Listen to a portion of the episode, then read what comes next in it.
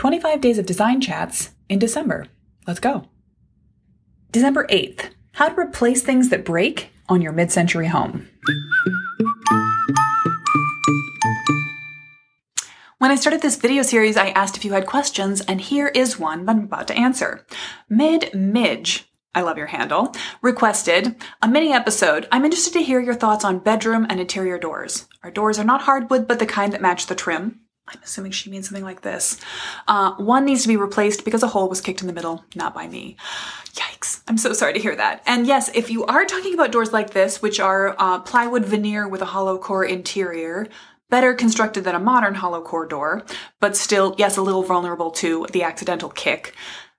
There are a couple of different ways you can go about replacing. And so rather than answer your question with like, here's what you do, here's the answer, I'm going to give you a couple of philosophies and a couple of general home replacement improvement thoughts. Because when you're dealing with a home like these ones that's been around for a long time, it has a lot of details in place that already work together that are original. Why change it if it's not broken? Um, unless it is, and in general that suit the era of the house. So you have to make a change. Something has broken. There's a couple of different ways to go. You can try to um, specifically match, you can actually go looking for other vintage doors. You can try to salvage them off a demolition project, go to your local restore, and see if anyone has dropped off doors. Um, these will be standard sizes and shapes, likely.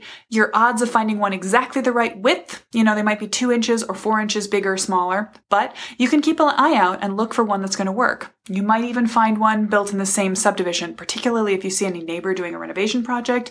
If any of them are tearing out their original doors and replacing them with six panel fake doors. I've seen it done. You can be Johnny on the spot and salvage the original doors from their house. That will be your best bet of a perfect match to what you have. You can also try to recreate what was there. Um, the best way to get a door like this is not to go to Home Depot and get a slab door. It'll be just a little bit too low quality. But your local lumber yard um, go and find one here in Madison. I think Brunsell is my personal favorite, but there's a bunch of good ones out there.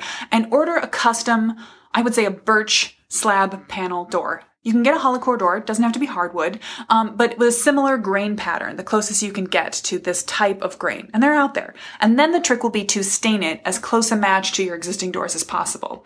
If the lumberyard is willing to work with you on this, they may be willing to have you bring in, probably don't want to bring in a whole door, but if you have drawers, trim, other things in the same stain color you could bring in to help them match.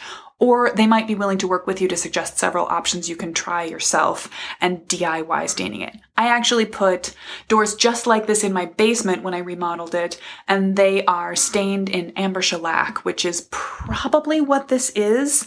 Um, a slightly fussy material, but did a pretty good job of matching the color tone and the sheen of these original doors.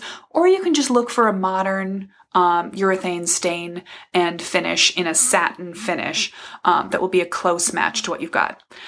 Then the third option, finding something exact to replace it, recreating something to replace it, is to do something that stands out.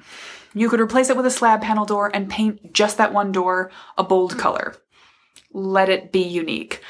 I don't recommend that you try to go ahead and put in vintage uh, or traditional style six panel doors. They don't suit this era of house and they won't really look nice here. Uh, but you can do something else. You could try to find a door with a light in it, unless this is a bedroom. Um, yeah, you could play around, do something more interesting. You could put a design, you could paint a pattern, you could hang something on the door, the new door to replace it, or you could even try to patch and replace the place where the hole is with something that feels intentional.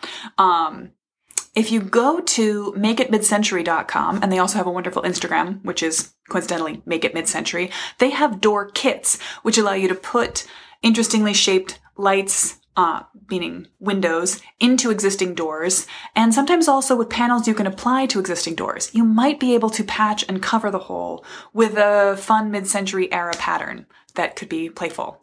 So, Midmidge. I hope that you see this video, I'm going to tag you in it, and that you let me know which one of these options seems most useful to you. For everyone else out there, anyone else have a door that's been kicked in? There's actually one in the basement of my sister's house. Who knows how this happens, but life finds a way. So if you've got a door that's been kicked in, what have you done about it? Have I inspired you to think of something you could do differently? I'm excited to hear what's up with your need for a replacement door in the comments.